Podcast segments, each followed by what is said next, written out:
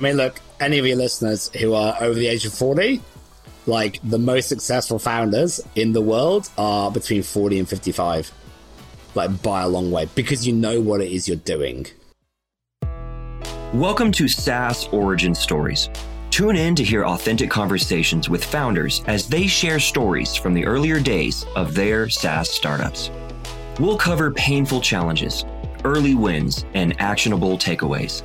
You'll hear firsthand the do's and don'ts of building and growing a SaaS, as well as inspirational stories to fuel you on your own SaaS journey. Here is your host, Phil Alves. Welcome, everybody. Today I have Matthew Barnett from Bonjoro on the show. Welcome to the show, Matthew. Hey, Phil. Thanks for having me along. So, Matthew, could you please tell us a little bit about your company and what problem do you guys solve? Yep. So I run a company called Bonjoro. Um, so we started off as a video messaging uh, platform. So essentially, we give you a way to send one-to-one video messages to leads, clients as they come into your funnel to better connect with customers in an online world that has started to lose that human connection um, in onboarding and welcoming new new users. Got it. That's awesome. And I want to dive deeper on the product story and, what it does. But before that, I was looking uh, on your LinkedIn and stuff, and I saw that everyone call you Papa Bear. What is that about? yeah. So, I mean, so if you look at Bonjoro, you'll notice our, our logo is a bear.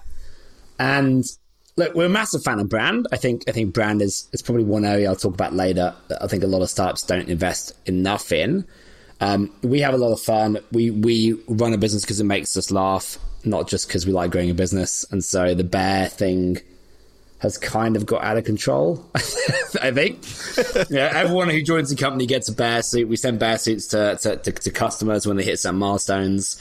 I think most people have titles referencing a bear. We sponsor a few bears and uh, I think in um, in the Ukraine and in Australia. So anything bear related, we are up for it. That's awesome. So, so you guys kind of like own the bear in the market space. So it's talking about a bear. It's like talking about you guys. yeah, I mean, like think Mailchimp. They had the monkey. We took the bear. That's it. That's awesome. And, and I even saw your team members like taking pictures with like wearing bear suits and stuff. Yeah, yeah. Like like I said, everyone when they joins the company gets to design their own bear suit. So most people love it. It's pretty hot in Australia. Wearing a bear suit in Australia it's uh, it's probably not the best choice of attire. I'll be honest, especially when it hits you know 110 degrees Fahrenheit. It's kind of killer. Um, yeah, we should have we should have chosen something else. But anyway, here we are.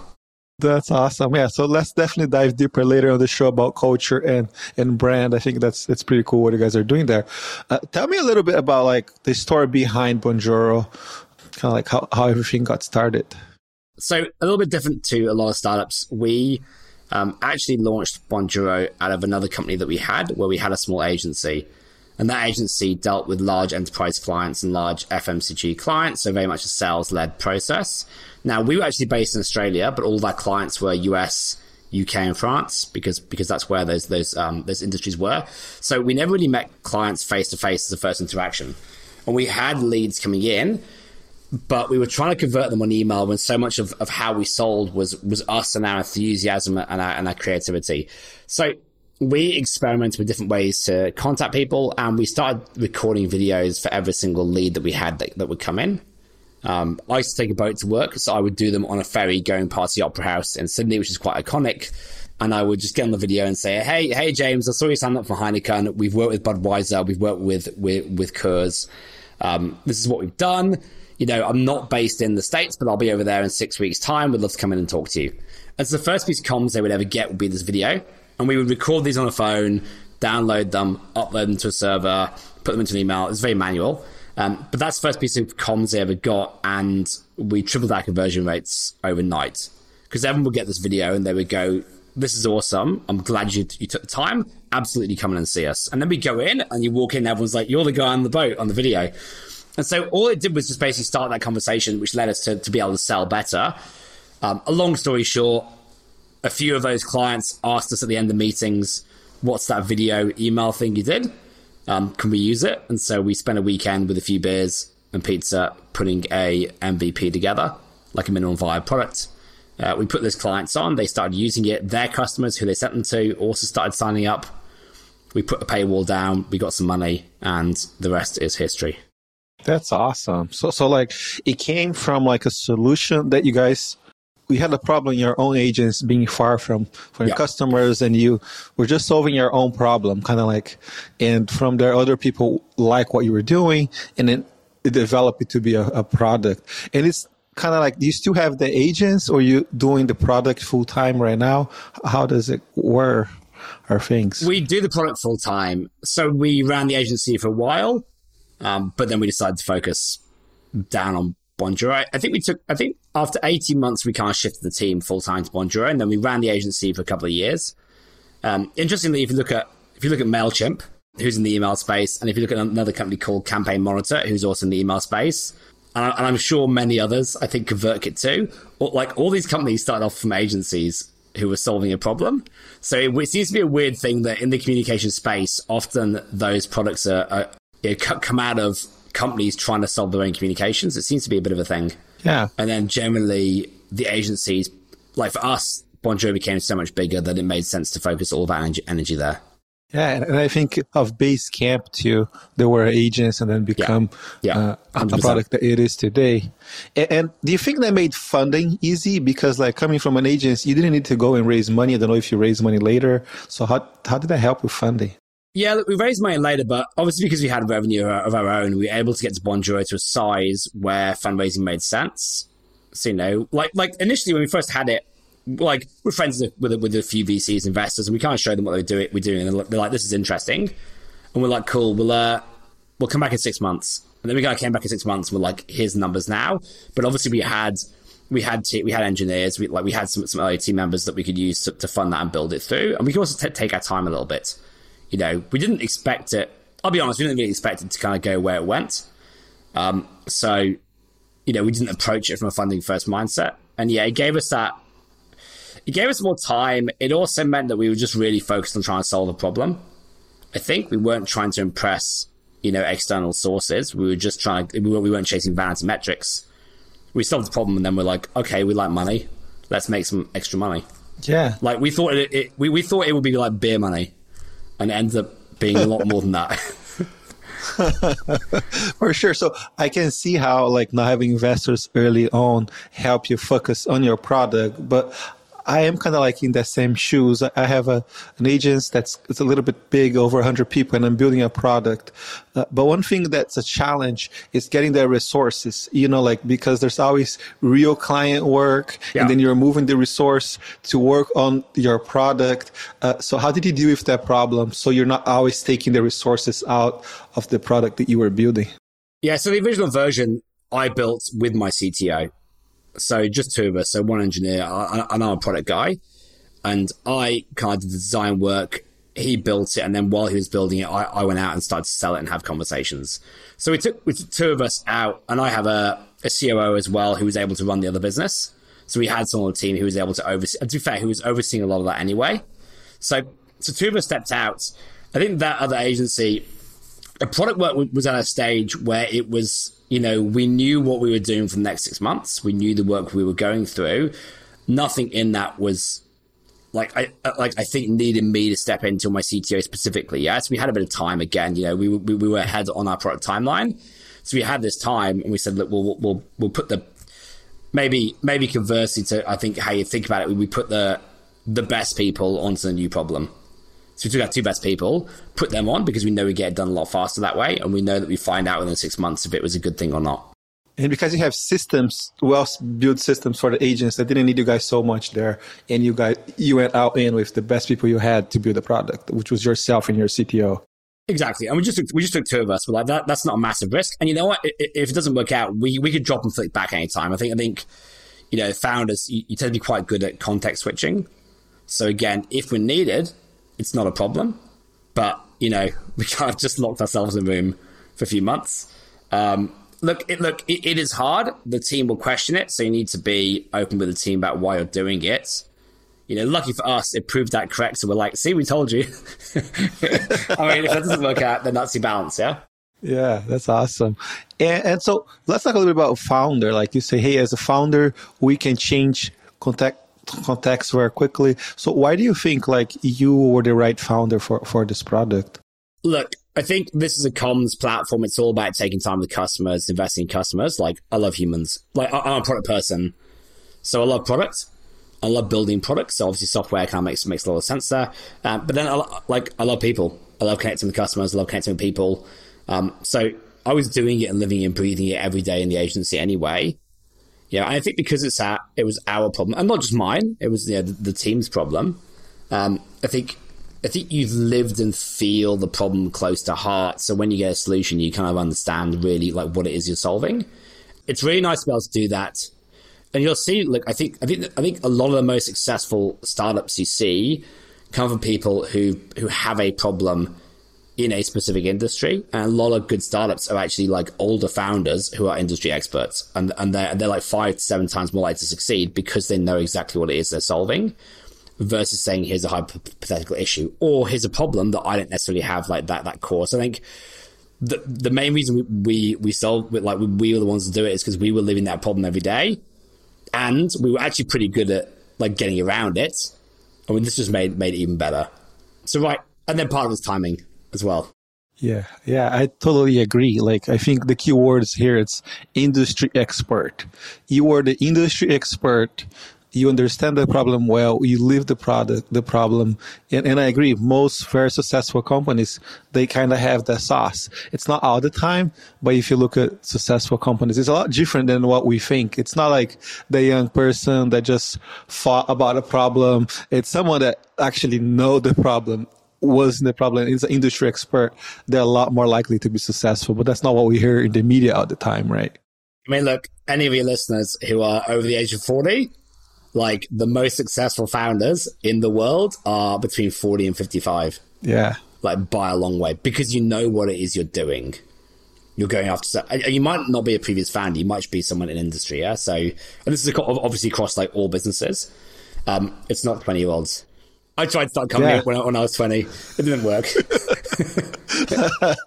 yeah, every time like uh, I meet an English expert, it, it, they don't have to be a, a, founder before, but they know the English very well. And then they tell me, I want to build a SaaS product for this industry because I have been doing this for 15 years and I really understand the problem.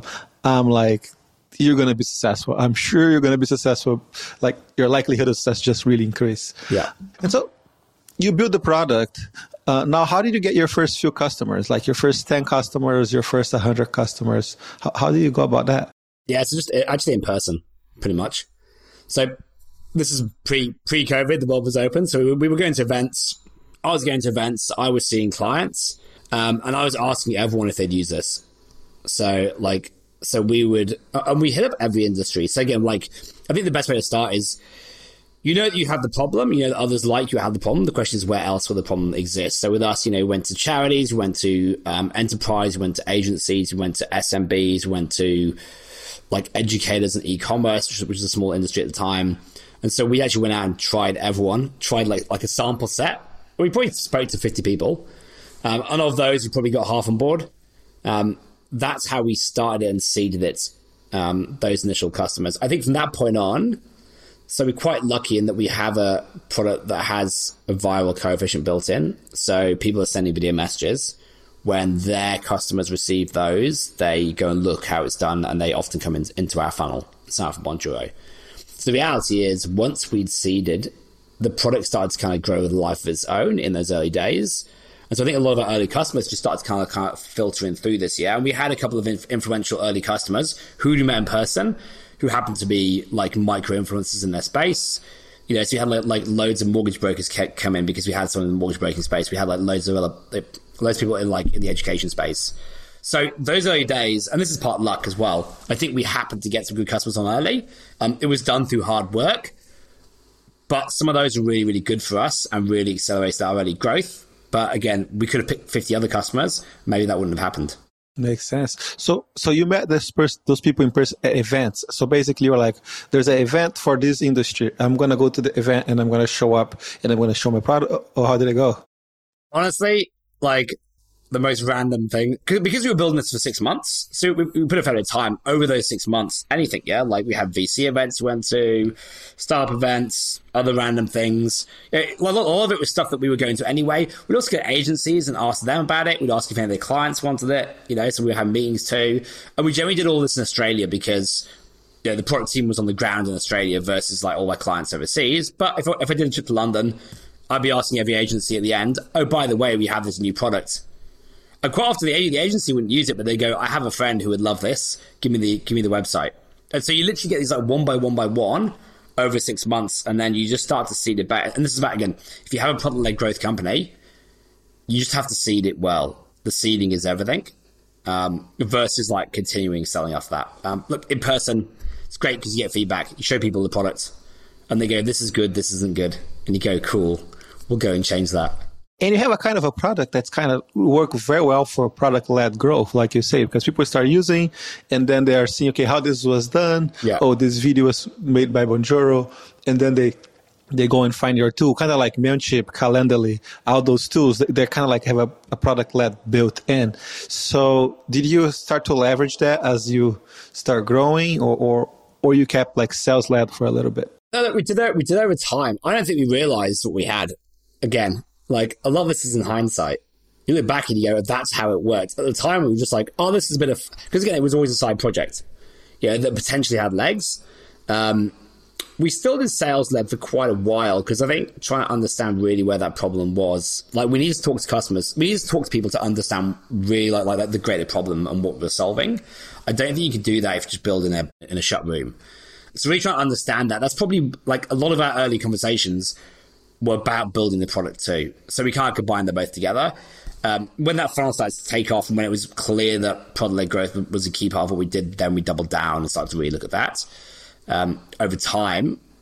But for a long time, we still, you know, every opportunity we'd be out there.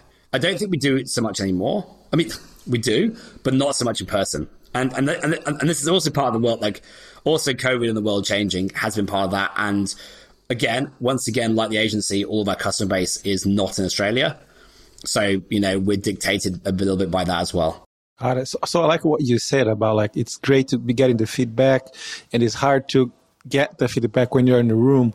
So would you go as far as saying that maybe people become product led too early uh, when they should be still talking to customers or, or not? Like, so what's your? I mean, look, look a lot, a lot of companies aren't, aren't product led because they don't have a mechanism for it. So I think if you have a company that can have that mechanism, so again, in hindsight now, I think it's actually extremely important.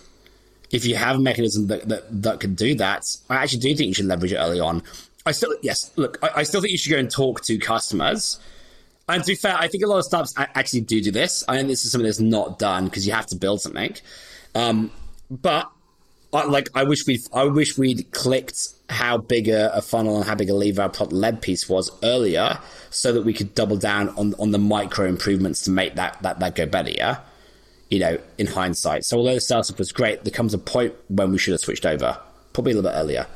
Um, so it, it depends on your company some companies have to be sales led from day one to day to, to, you know, to day to day five thousand. Yeah, like you you're, you're a sales driven organization. Some are marketing led, some are ads led, some are product led. You know, it's one growth channel. It's not necessarily the one that's going to be for you. Yeah, for sure. I think so many times we look like what's working for X and we think it's going to work for us, but it's like each each business is different. So, what's kind of like your biggest fear? Like, we don't talk so much about fear as founders. Like, when you're starting this this product and and, and building this. I mean, the biggest fear for every. Sure, it's going to be running out of money when you first start. Because then, you know, I say, because then you, you do like we did a bit of fundraising, and then you start hiring team ahead of your of your cash rates. So you've then got catch up to do. Now, obviously, you're confident in what you're doing, but you know, there's a there's an end date to your to your, to cash balance. So you've got to get to a certain number before you hit that. So it's it's always it's always the race. I think initially around running out of money. As you grow mature, that those fears change. I think you then have, you know, staying ahead of the market, competition. You have macro climate changes like we've seen in the last kind of four years. It's been a it's been a wild ride, like COVID, Ukraine, like recession. You got you, you see that come into play. But in the in the early days, honestly, like you got to meet you got to meet um you have to meet pay for your team. That's number one thing. I hope I can make payroll. Yeah. That's the. like you've been there. You know this, yeah? Been there for sure. So, and what was your biggest challenge to date? I think probably the biggest challenge. Everything I'm saying here is in hindsight, and I don't think I knew it at the time.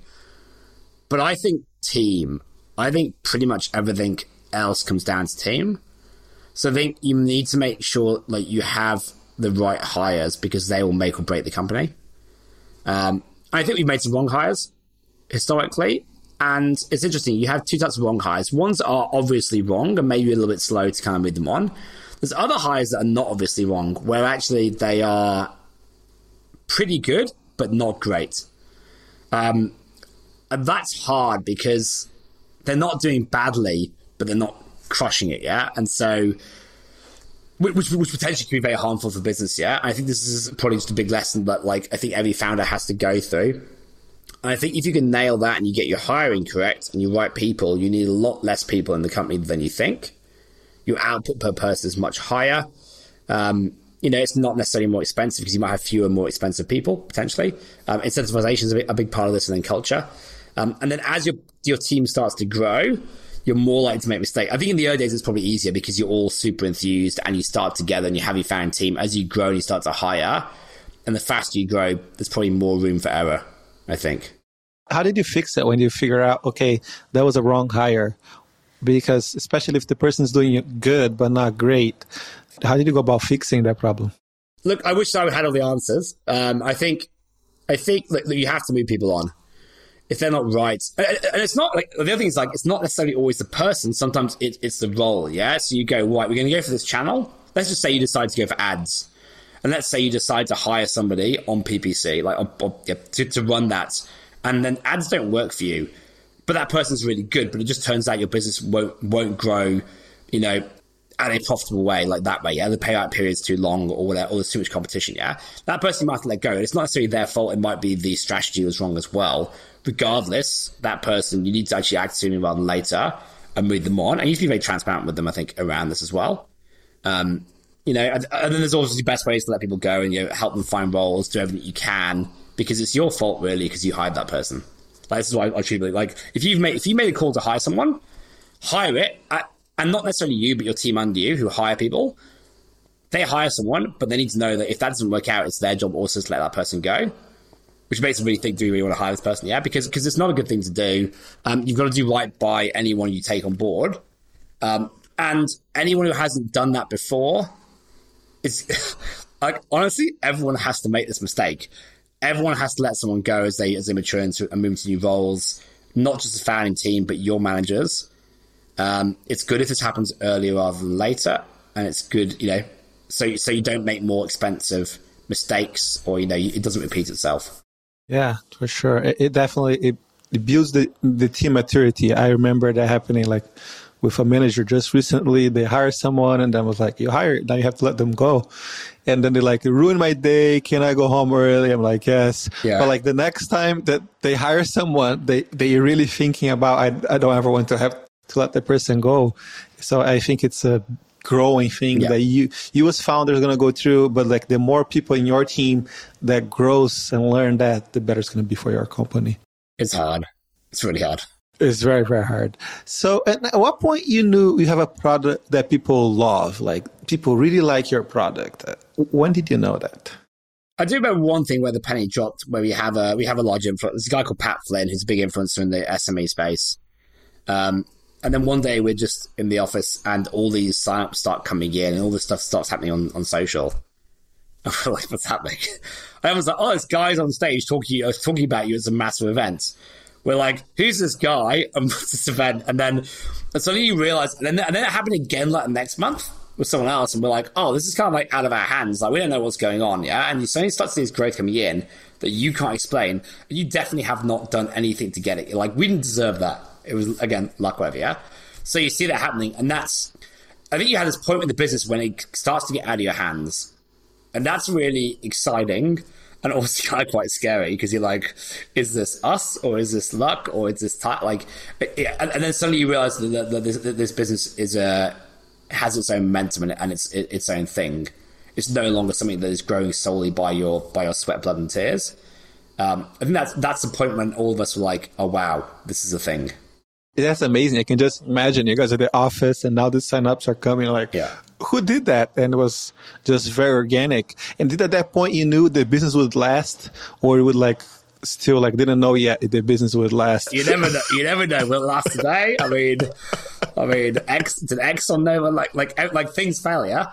I don't think we think in terms of will it will last. I think we think in terms of can we can we get to our end vision. Yeah, and there's certain like, and we think we can, but we also know there's a lot of there's a lot of other other other variables. Yeah, like competition, markets, and funding. You know, to get there. Yeah, um, do we have what it does to get there in a certain time period? You know, I think that's kind of how we think about it. Yeah. So can we to the vision?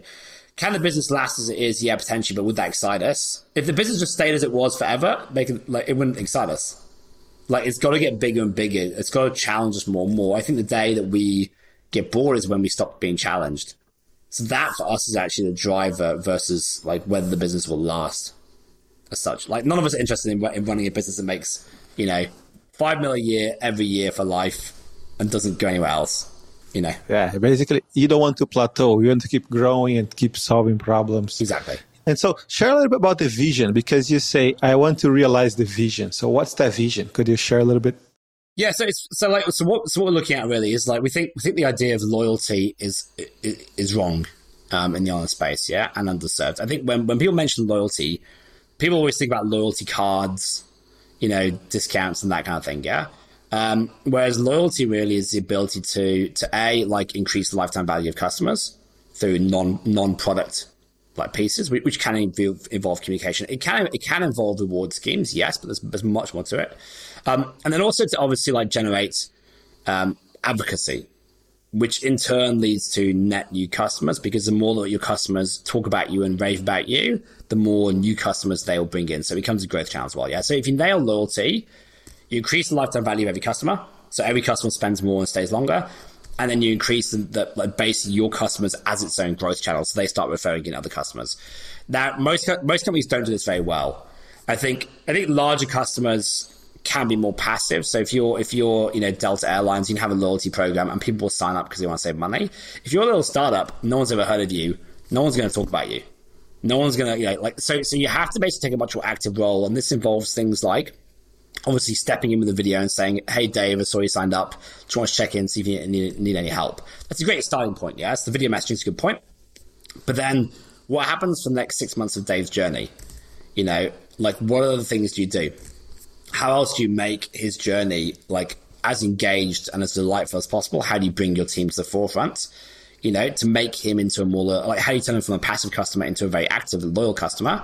And he goes, you know what? I love these guys. I'm, I'm staying. You know, I'm staying forever. Then once you solve that, how do you then get Dave? How do you go to Dave and say, "Hey, you're a great customer. Can you go and tell 100 people about us?" And Dave goes, "Sure, I will," but then never actually does it. How do you make Dave go and drive you more customers in? Yeah, and so this is other side. So we just launched a product, um, which is basically uh, like in the video space, but it's around collecting video testimonials of customers. So the idea here is now we have this messaging piece that allows you, allows you to make customers more loyal by, by taking time with them. And now we have a piece which says, hey, can you give us some great video testimonials so we can use it on our site to convert more traffic? Now, those are like just two starting points, and then we start to build a suite of products that expand both of those those hemispheres. And so, like, and again, like rewards discounting is part of this. Sure, it's not. That's not what loyalty is, though. Yeah, that's that's like one one mechanism. You know, how do you make every customer? How do you how, how do you make any cus, any company becomes like a like a Zappos? How, how do you do that? Yeah. It's, it's pretty hard. So, so, that's kind of like the problem you're trying to solve. It's funny because I had a, a, a similar problem this week. Like testimonies are so important. So speaking with this customer, like this potential client, and he's like, look, your customer have big Fortune 500 companies like ADP and Box, but I couldn't find many videos and many testimonials about your company. So now I'm kind of like, I don't know if I, if I can trust you guys because I Google and I couldn't find enough information if you have all those big customers, why you don't have a lot of videos testimonies on our site? And there's like four videos and, and he just felt like wasn't enough for our size. And, but that's a problem that's very hard to solve. Like how I'm going to go and get those videos, how am I'm going to get those people to like yeah. be comfortable, you know? And you got, you got to educate as well. Like, like, like that client needs to know that like four is not enough. He needs to know that, that, that he needs to go and ask for more, yeah? And to be fair, a lot, a lot of the time, these people don't have testimonials because they don't ask. It's, it's that simple. So I, I think there's a lot of education here about how to use your customer base better. And a lot of people don't do it just because I don't think they understand. Like, it's, it's not that hard, to be honest, yeah? But then what you could do is you prompt a customer and say, we, we, could prompt him and say, hey, this customer's been with you this long, they spent this much money, they're highly engaged. Now is a great time to go and ask for X. And he does that, and it's 80% chance of success because it's because it's timing based, yeah? But you, we, but, you know, you build a system that says to him, today, contact these two people. Tomorrow, contact these three. And so it's little things they do every day, but you're there to remind them and to make sure it happens. Yeah. So I think a lot of this is like it does take an active role. You have to actually ask people. Timing is key, when to do it, you know, asking positive customers rather than negative customers, all, all this piece. Again, there's lots of individual tools that can solve bits of these problems that you stitch together. There's not really a platform that solves it all. I don't think. You know, the sales CRM has been done, the marketing CRM has been done, the loyalty piece, like it's it, it's disparate. There's no one owner of that space. That's a great vision. I, am excited to see you realize that. So tell us a little bit. I think it could be a little bit more of what we have been talking about. But what do you think that early stage SaaS founders should start doing that most people don't do, like when they're starting a SaaS product? I mean, again, like I, I don't know if most people don't do this, but I think I think get your hands in the product of customers more and faster. I think, and this is going back really early. I think a lot of people are like, oh, I just need to make it perfect before I show anyone. I forget that. Just like get it in the hands of people, show it, show them it, demo it. It doesn't matter if it doesn't quite work or if it's not quite there. Potential customers are very good and they like being part of that process and they'll help you build a better product for your first version. So again, our first version, we put people onto it and look, they look disgusting but it worked for them, and they were like, "This is this is good, it works," but like this is hard, guys. And we were like, "Cool, we're going to fix that." And I think don't ever lose that. Keep keep doing that. Doesn't, doesn't matter if you're Atlassian, you know, or Canva. Keep putting your hands and your betas in, in the hands of customers as early as possible. Um, don't wait until things are perfect. Have a have a great group of you know if you get bigger, have a group of beta testers who are there to break everything and be like, "Hey guys, here's a new thing. Can you go and break it and tell us what's terrible?" And, and that's definitely easier said than, than done because I have a, a, SaaS product right now. And every time I have a new feature to go out, I'm, I'm like, oh my gosh, this has to go. But I, am always afraid of doing. It. But once you go and people are like using and they're like, we love it, just fix this and this. Yeah. And it's just super exciting and, and your product keep, keep getting better. It comes back to loyalty, yeah? People, customers like to be part of that journey, yeah? Yeah. By doing this, you create loyalty because everyone's like, oh, this is amazing. They're showing us, even though it's not ready, and we'll help build them. It's great. Yeah, and then, now it's something that you help create. Like probably when you see your feedback apply, you're like, okay, that's cool. They, they really hear me, and then you, you exactly again that that builds loyalty. And what do you think founders should stop doing? I think maybe stop. I mean, look, this is this is not a new one, but I think vanity metrics. Like, who cares how many like new customers you get or like, like whatever else? Yeah, like what matters is how many active customers do you have every month how many customers are returning and what are they spending if, you, if, you, if you're B2B platform or B2C active users. Um, everything else doesn't matter, yeah, really. Like focus on those. Um, anything that makes yourself look good on a, on a, on a pitch deck but doesn't actually help the business, forget about it. Um, and smart, smart, smart investors, venture capital will see through those numbers anyway. So I think you, you know, there's very few numbers that really matter. Like active usage is key. Revenue ultimately is key and what that ties to. Um, focus on those. Everything else, don't worry about it. Yeah, I, I like it. I love that.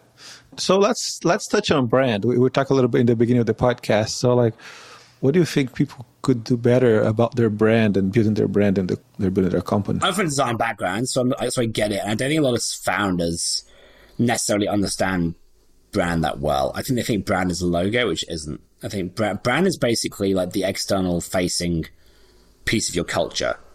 So yes, obviously there are the visual elements, but it's also how you talk to customers. It's, you know, what you stand for, what your views are, what your values are, who you're going to hire, you know, because you get people who you look at and they're, and they're like amazing. You're like, this person is so smart. But if they don't fit your culture, don't hire them. Yeah. If they can't speak with your brand voice, don't hire them. The, the, the, the playbook, a culture and brand are so entwined like it, it's crucial. Like one of the playbooks here is obviously Zappos like wrote a lot about this. So so if you're interested in this, go read that. as an early startup, if you can get your brand done well, if you can come out looking professional, look like you look professional, you look beautiful, you appeal to your exact audience, your internal values are aligned, even when there's like three of you, you're going to grow faster because people will see that and they'll connect with it better. You know, if you approach enterprise and you look like you're a B2C company, you won't sell to enterprise. And vice versa, if you're going to, if you're going to be if you're a consumer and you look like you're ready for enterprise, you ain't going to sell to them either. Um, exactly the same product, different brands. So you're, you're messaging everything. I can't stress how important this is. Like in the early days, we did the whole bear thing. We gave bear suits away. We did distributed videos. Yeah, that's who we were. And you know what? We didn't we didn't appeal to enterprise, but we appealed to our user base, and people talked about it about us because of it. Um, I think we were kind of a breath of fresh air within that space. So you obviously have to get it right, but just like consider brand. If you don't understand it well enough, go and talk to somebody. If you want to hit me up about it, I'm always on LinkedIn, happy to help. Um, but yeah, go out of your way, unpack it. It's important. Yeah, so, so let's let's dive a little bit deeper into that. So like I, I love what you say, but what are some of the tactics that you implement in your company together with this strategy? How did you arrive to the bear idea? Like I'm gonna send bear suits to people. So let let's go a little bit deeper uh, on how did that was done. I mean, it starts off like, like looking, looking at what we're doing in the company. We were looking for something to do something quite fun. Like we're inspired, like love Mailchimp, kind of what they've done. Like uh, like other, like Basecamp's done a great job. Um, so we're always looking to build this playful B two B brand. So we knew had to be playful, but but we are a B two B company. So we, you know, we experimented with with with with caricature because we thought that would work well.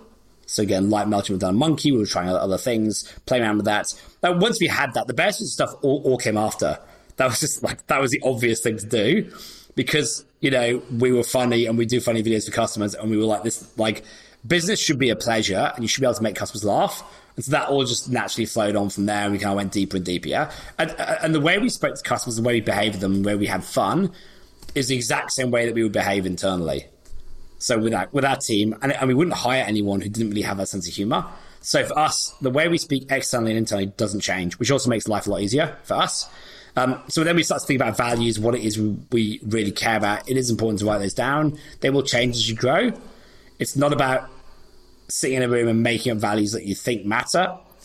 If you know, if you the value is you know team before customers, like you mean that, like put it down, yeah, like that's fine. You don't necessarily have to show everyone these values. You know, if your if your value is the customer's never never right, but that really works for you, then like that's cool, yeah. Like like like be honest to yourself. When you get down a few values and there's no specific number, you can have one or you can have ten. Um, when you have those written down, when you start to write your comms and write on your website and design that, it'll basically have to reflect those values. You know, the way the way that you process refunds, the way that you hire, like it, it all comes from that, and then refine those over time. But like, do it earlier than later. Don't wait until you're 20 people and go, oh, we'll just hire a design consultancy. Because if someone else does it, it ain't you doing it. As founders, you have to be the voice in the early days. That makes sense. So, so like you think like what really made the difference is think about those those values from the beginning, hiring all those values, and act upon those values. Yeah. Right. So we're gonna act based on this. We're gonna hire based on this. So we really we're gonna be we're gonna direct our company based on our values. And and I think again, kind of like we learn in the Zappos book. That that's such a great book. Uh, I think everyone should should read that book. Uh, but but that's an amazing amazing kind of like suggestions for people and advice. Like lead with the values. I I I myself didn't understand like how powerful culture is, and then we get to a thirty people organization, and they're like everyone is doing something different. And then I'm like, oh my gosh, what's going on?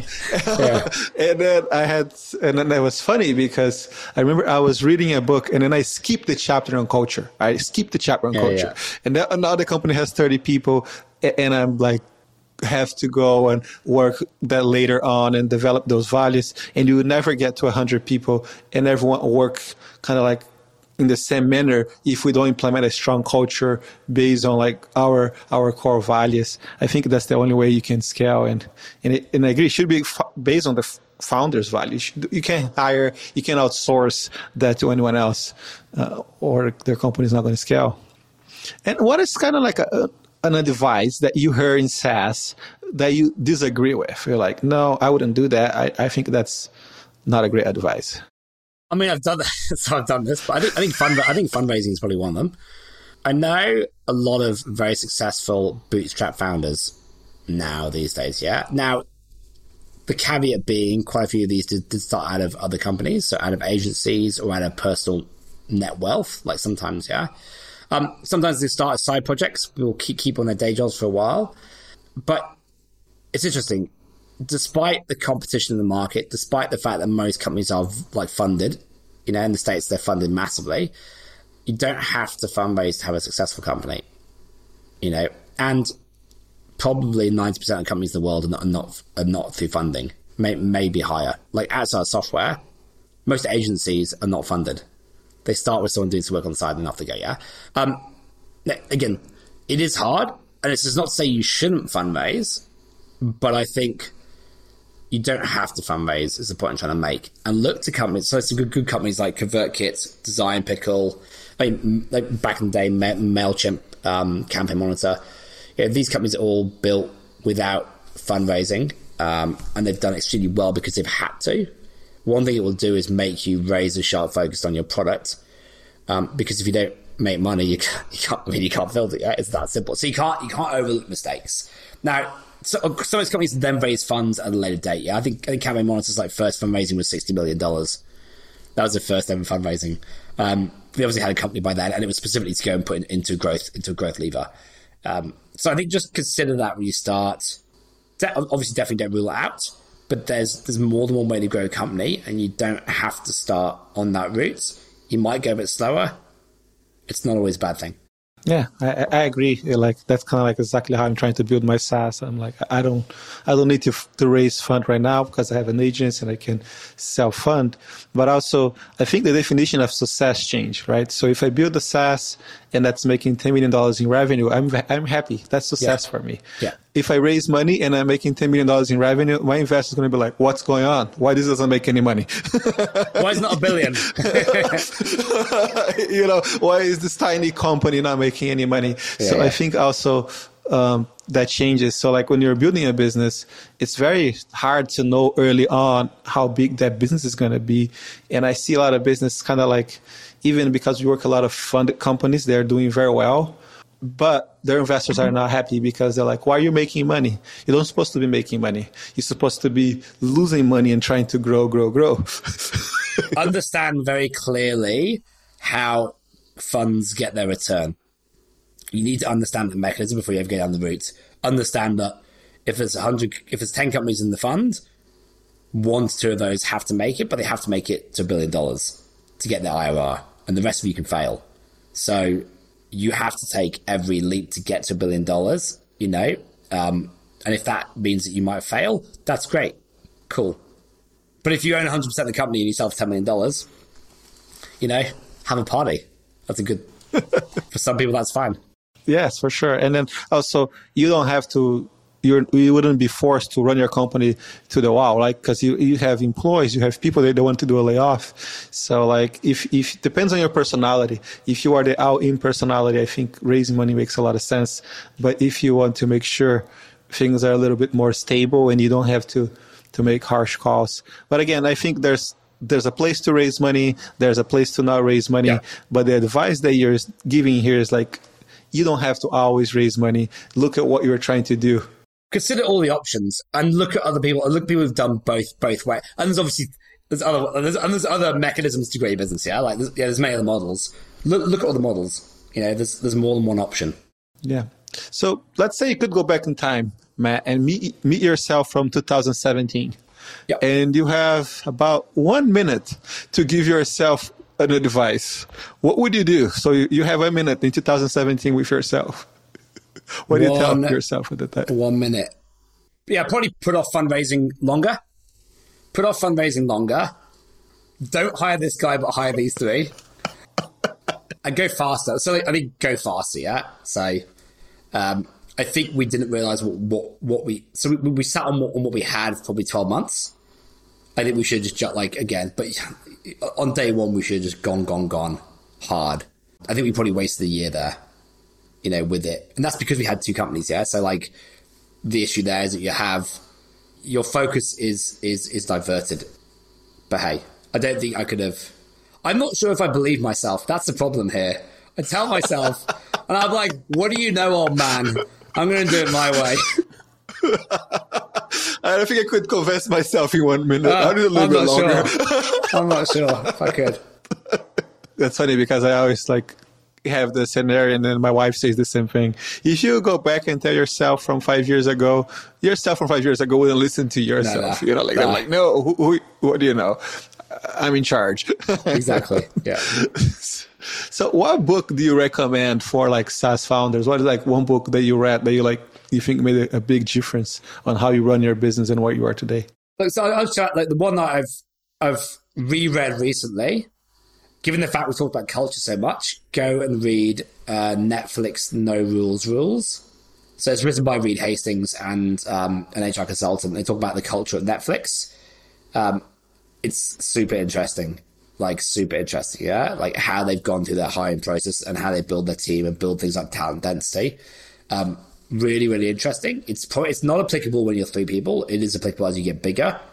Um, read it. It's awesome it will change your views on culture and the importance of it. Yeah, I, I remember reading that book, and then she says, like, look, the, the team that took you from maybe 10 to 15 million might not be the team that's going to take you to 50 to 100 and you have to make peace with that you have to make peace that the team that got you from a to b is not going to get you to the next step and maybe they love the culture like scrappy culture startup and now you need different different people. And, it's just so hard because you really going back to loyalty you be loyal to, to those people. Uh, but yeah that's such an amazing book. I, I, I love that book too. Maybe i should re- read it again.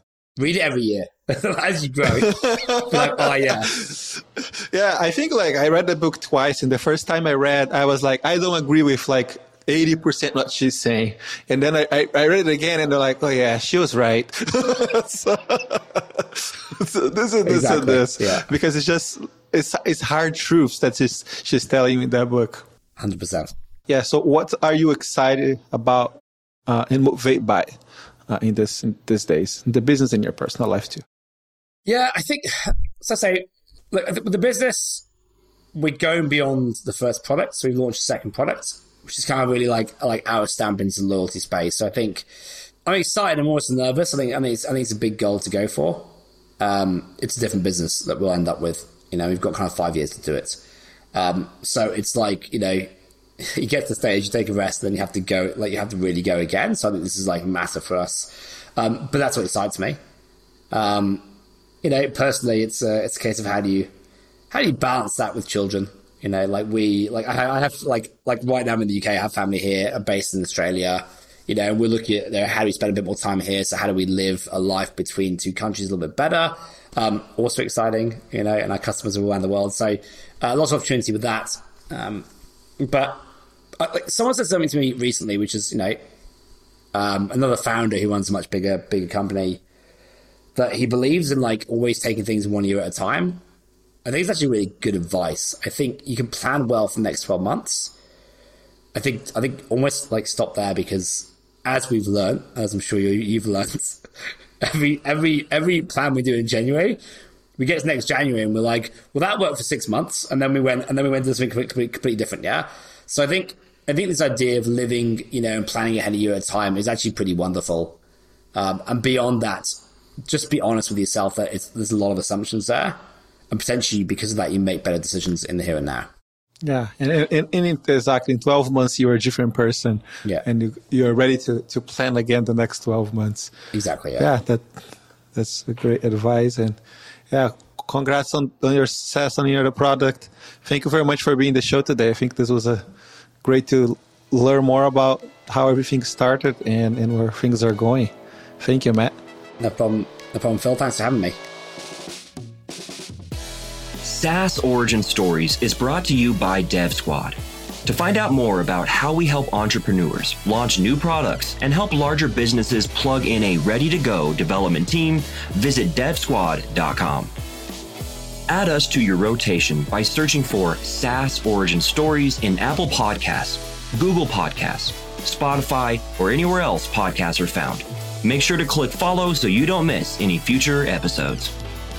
Thanks for listening, and remember every SaaS hero has an origin story.